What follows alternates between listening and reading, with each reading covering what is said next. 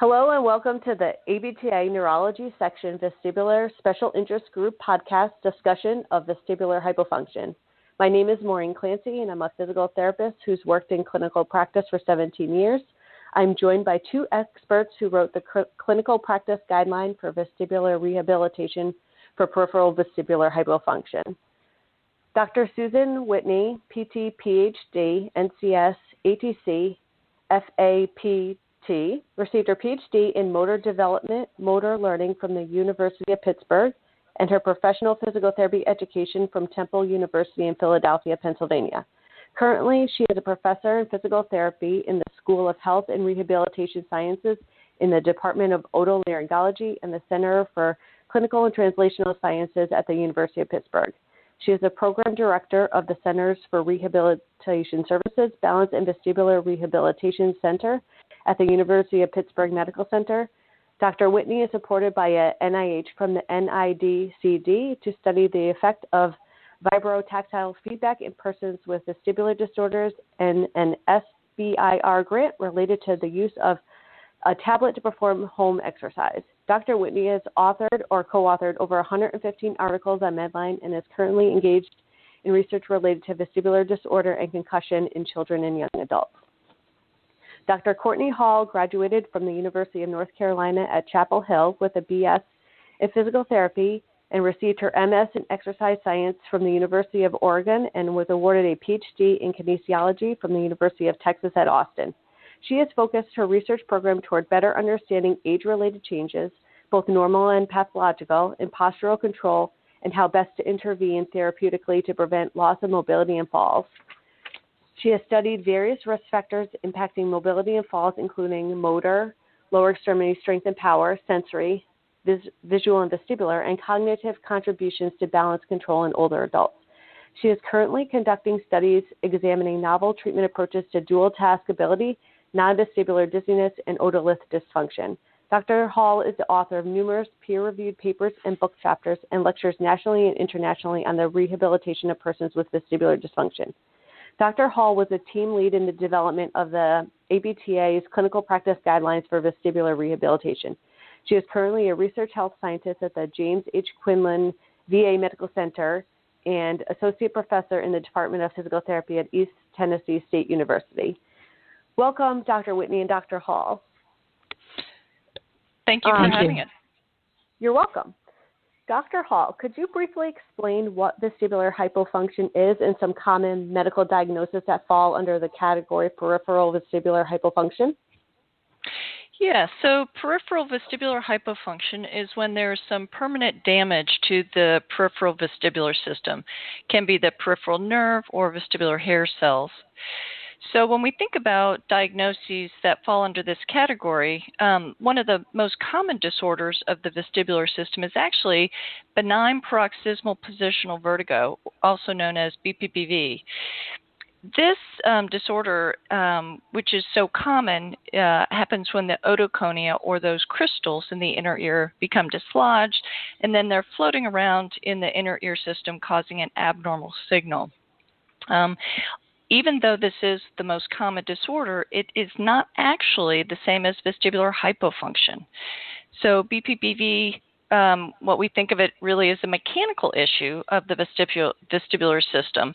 It's usually easily treated with repositioning maneuvers, um, but it does not result in a permanent dysfunction.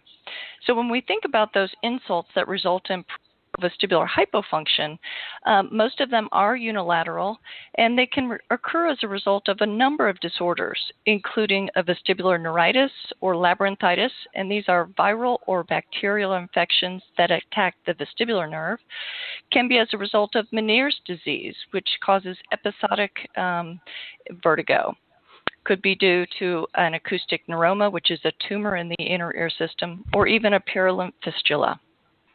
So those are some of the more common uh, diagnoses that would cause a peripheral vestibular hypofunction. So in regards to like differential diagnosis between the different types that people may get, would you see different symptoms during a clinical exam or presentation of the patient? So, when we're thinking about uh, symptoms, um, these are uh, really key in helping us uh, with the clinical diagnosis. And so, when we're thinking about our vestibular diagnosis, first of all, we're not um, necessarily diagnosing what the medical condition is that caused the hypofunction.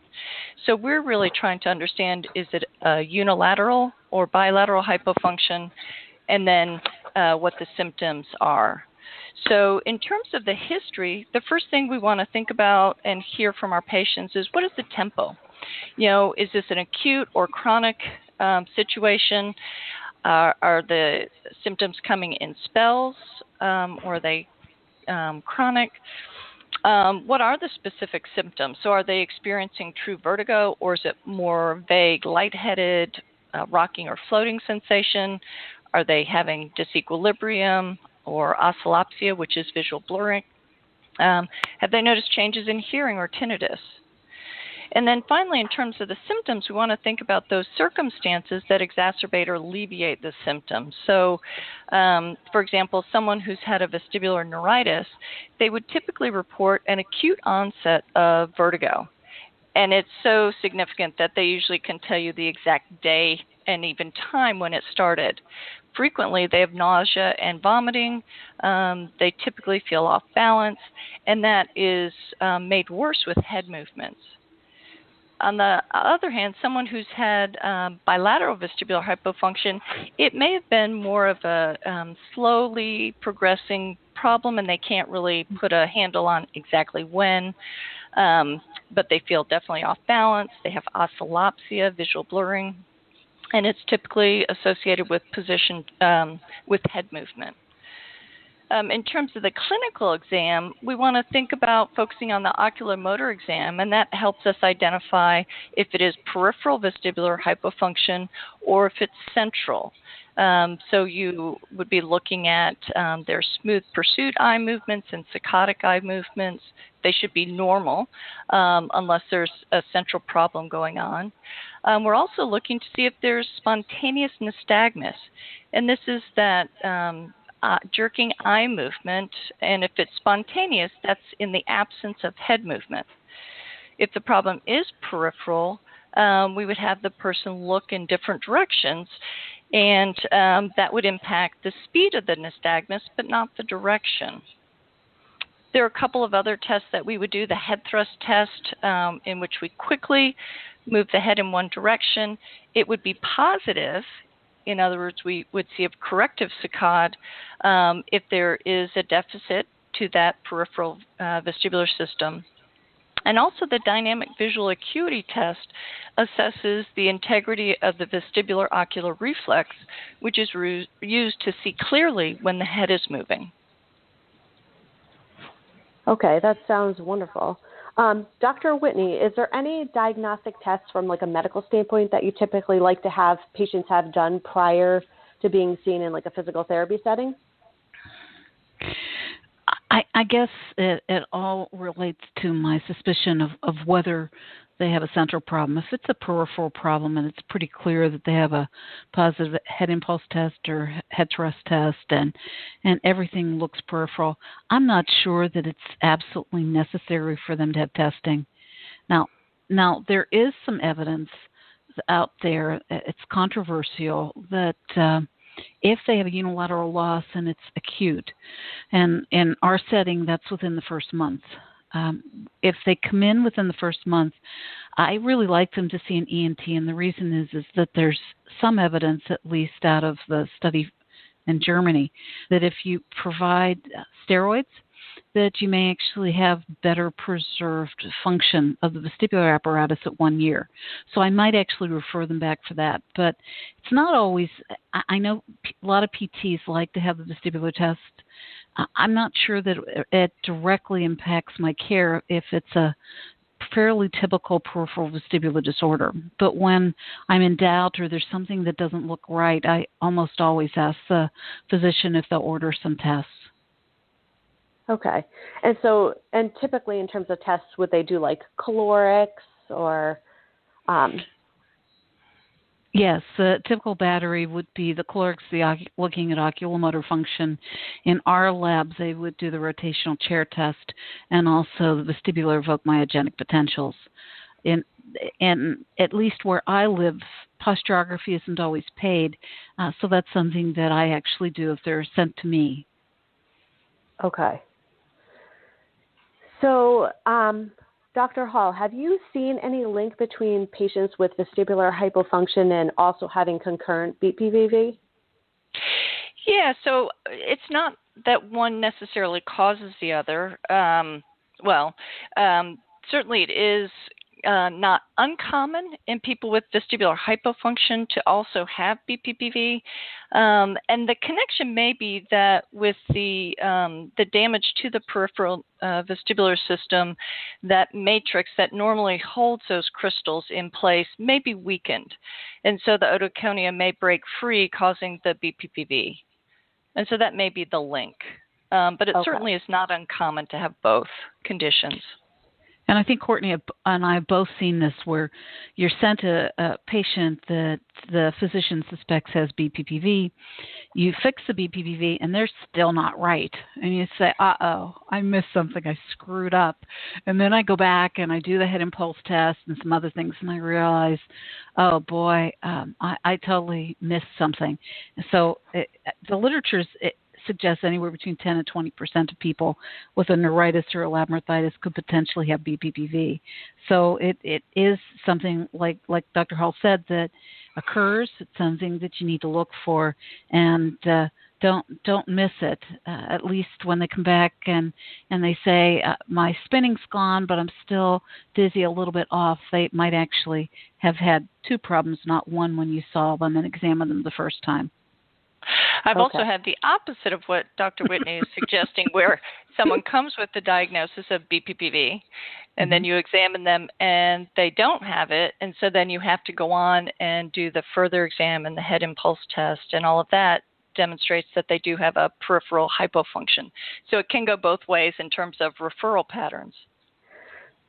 So um, can either of you comment on the role of any other? I know you mentioned that steroids sometimes are used in the case of people who have like an acute vestibular hypofunction. Is there any other like pharmacological treatments that are used for these patients?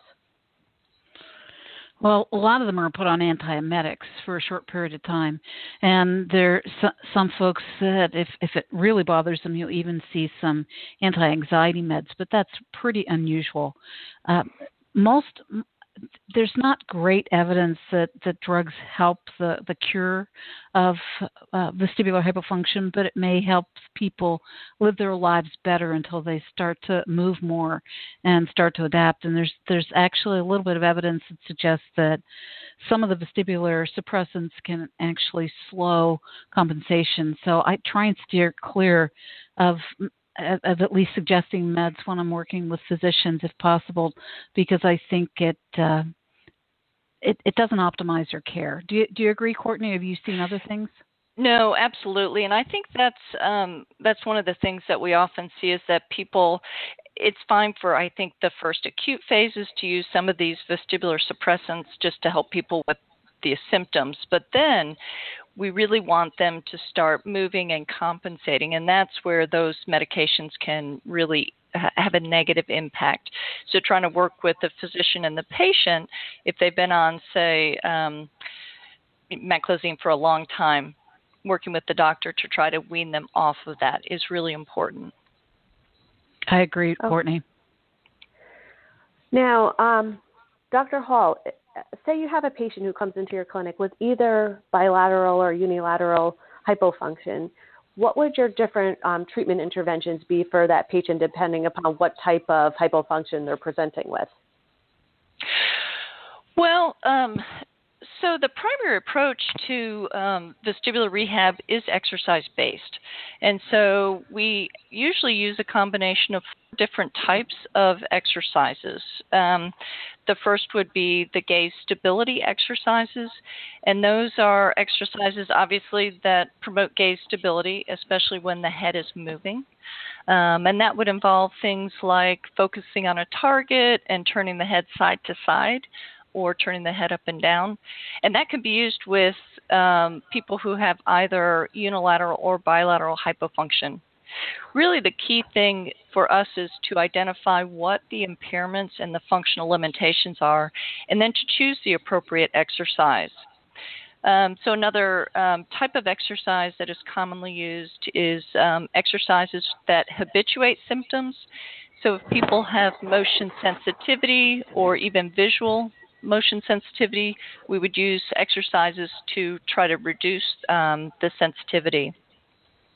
Um, obviously, exercises for, for balance and gait are important as um, people with vestibular deficits often have problems with their balance. Um, and then finally, um, some either walking program or something to help with endurance. So, quite frequently, our patients will limit their activities because they're so dizzy and off balance, and so they can very quickly become deconditioned.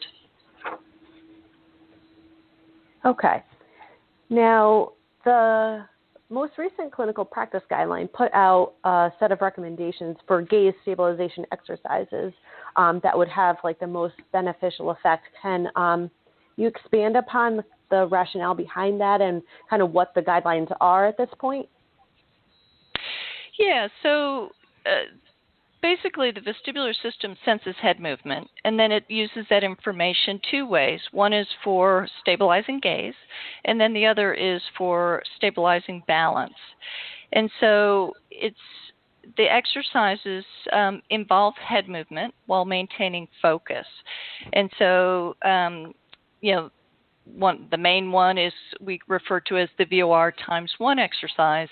It involves a stationary target um, with the head moving, either you know side to side, horizontally, or up and down um, vertically. And um, you know that is really pushing uh, the system to compensate for that vestibular deficit and use the vestibular information for uh, maintaining gaze.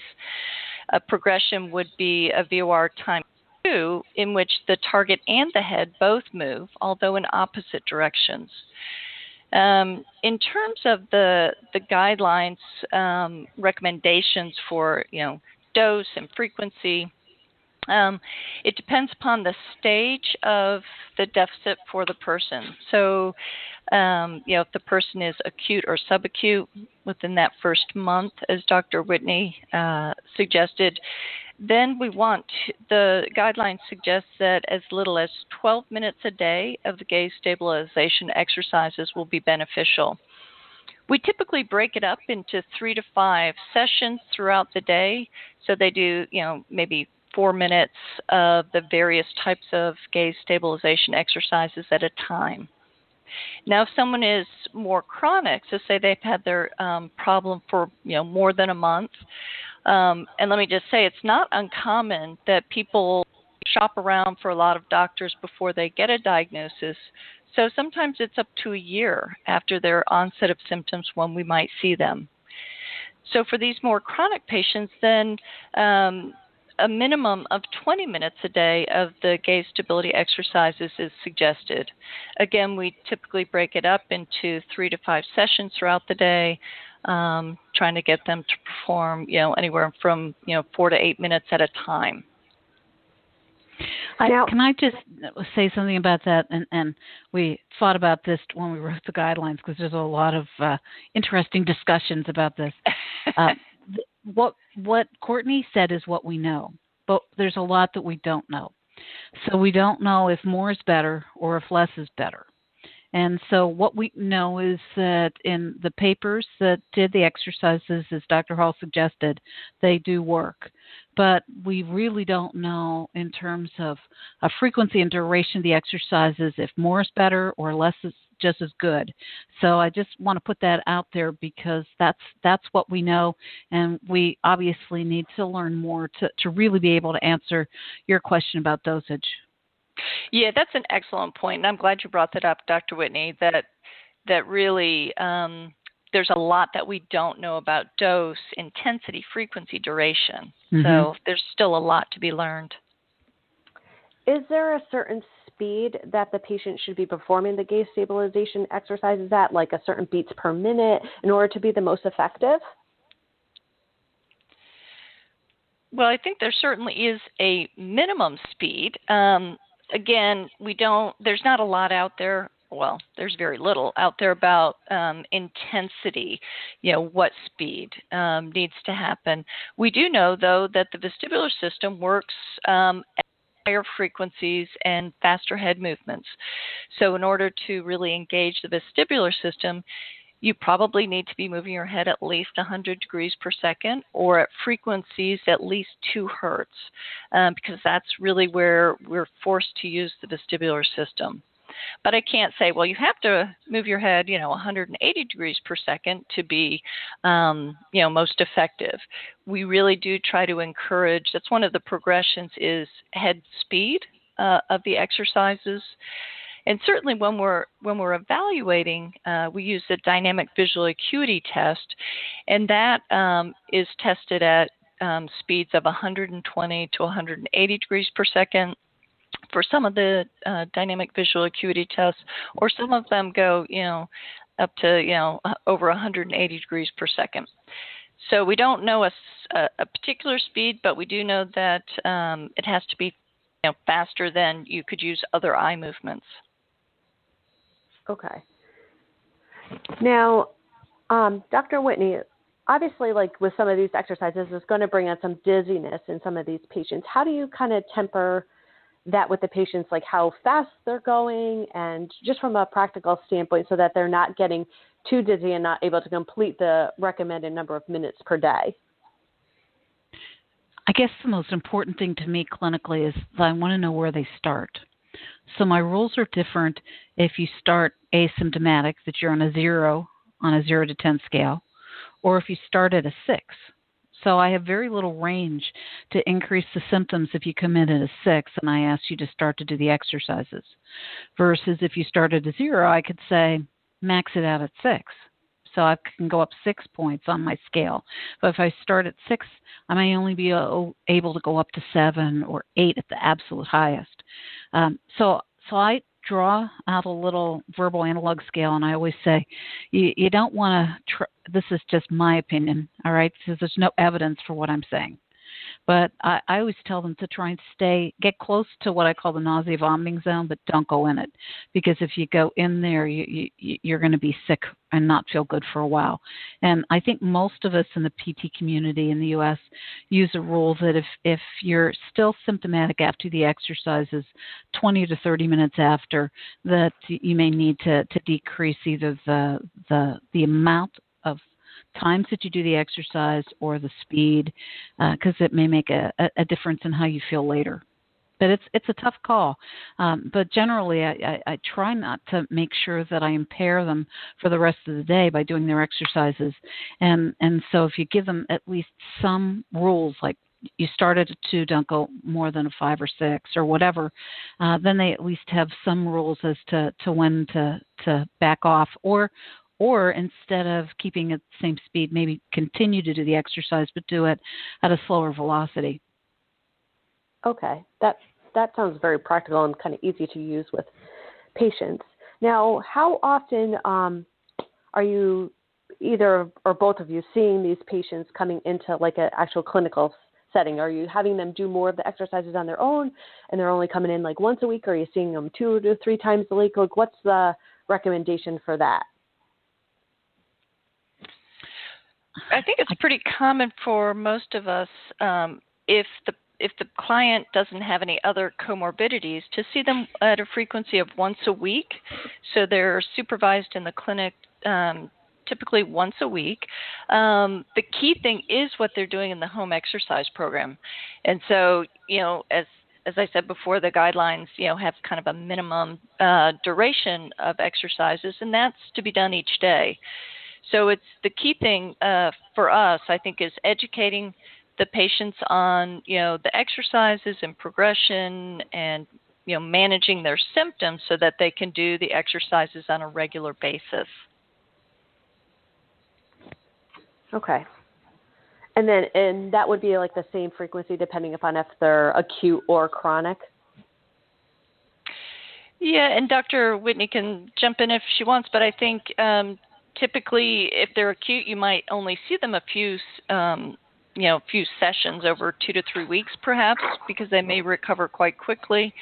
You know, if someone is more chronic, it may take four to six weeks, or if they have a bilateral uh, hypofunction, it may take longer. Um, so it really depends upon, you know, how well the patient is progressing, how long we see them. Um, and again, if someone has some additional comorbidities, then it might make sense to see them more than once a week. And also in hospital, uh, they'll typically be seen twice a day. So, Definitely. so when I see them in the hospital, I'll see them twice a day because the objective is to get them well enough that you can get them out. So, so that that intensity is is much more common. Um, the other thing that's interesting too is that we don't really know how often is is optimal. I agree with Dr. Hall. I, I see my patients usually once a, once a week, but we don't know if you see them two or three times a week if they get better faster or not.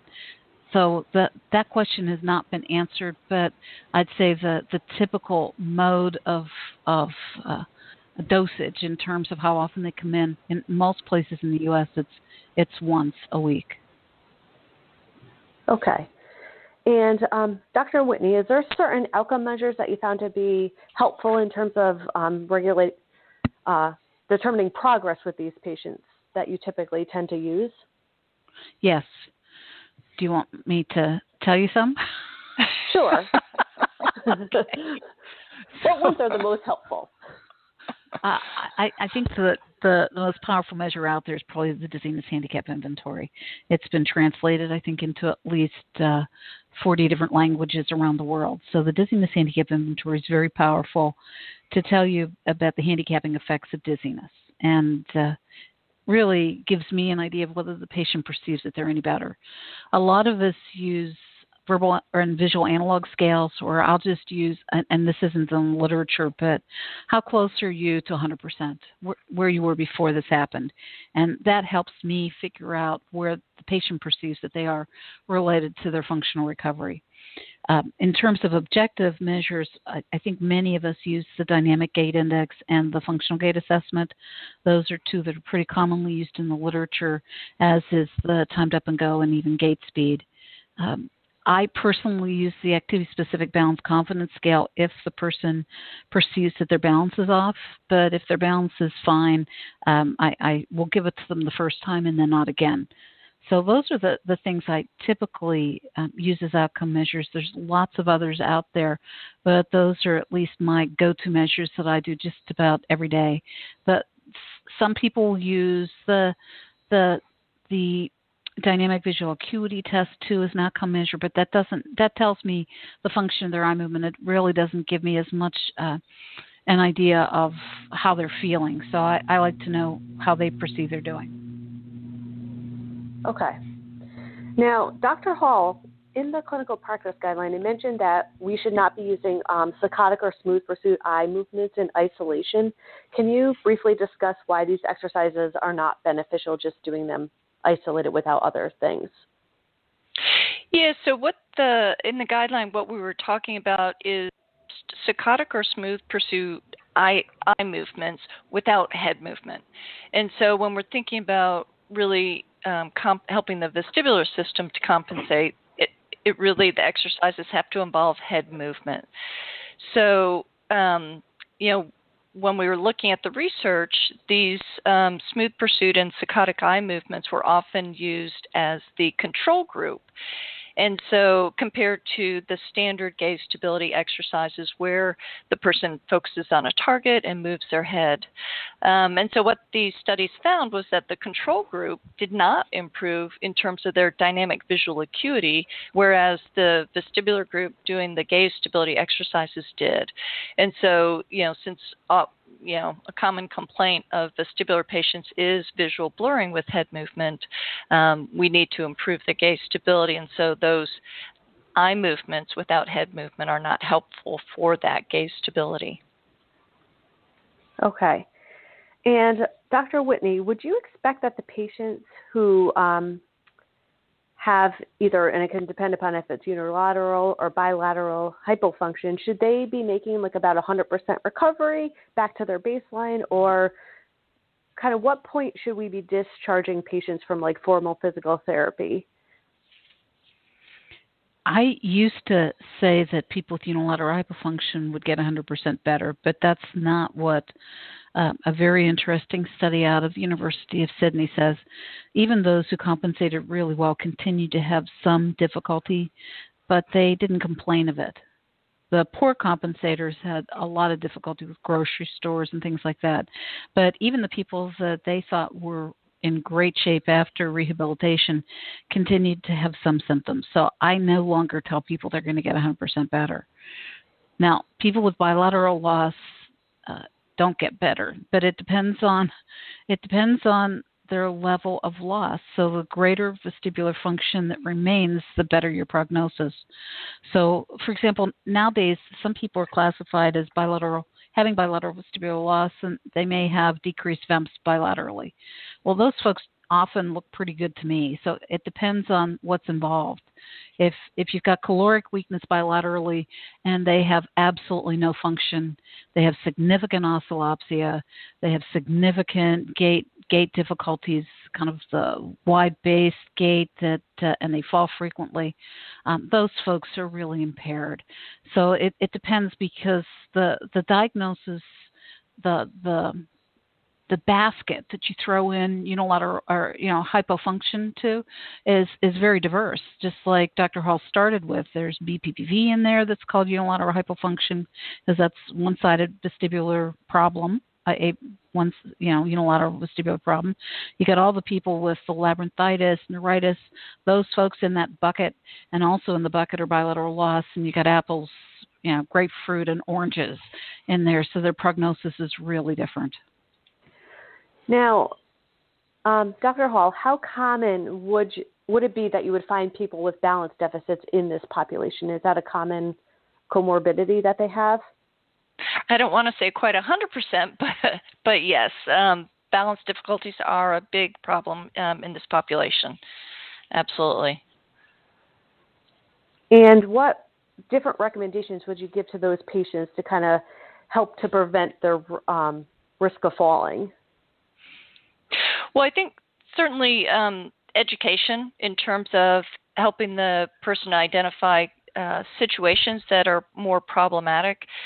So, um, situations where you have to rely on your vestibular system, you know, poor lighting or uneven surfaces, um, you know, like walking on the beach at night, that, that could be a situation where someone um, with vestibular problem would have uh, difficulties um, for individuals with bilateral vestibular hypofunction, um, they really do become much more visually dependent. And so, you know, dark situations, uneven uh, surfaces are really problematic. So, really helping them to understand that they may, may need to have an extra source of light to be safe, you know, like carrying a flashlight. There are even lighted canes that are available so that's I think that's um, important is just helping them understand where where they may be unsafe. Um, but then the balance exercises are quite effective. Um, so we can improve their balance, although you know if there's a profound bilateral loss, uh, they will probably always be very unstable in you know poor lighting and on uneven surfaces. Okay.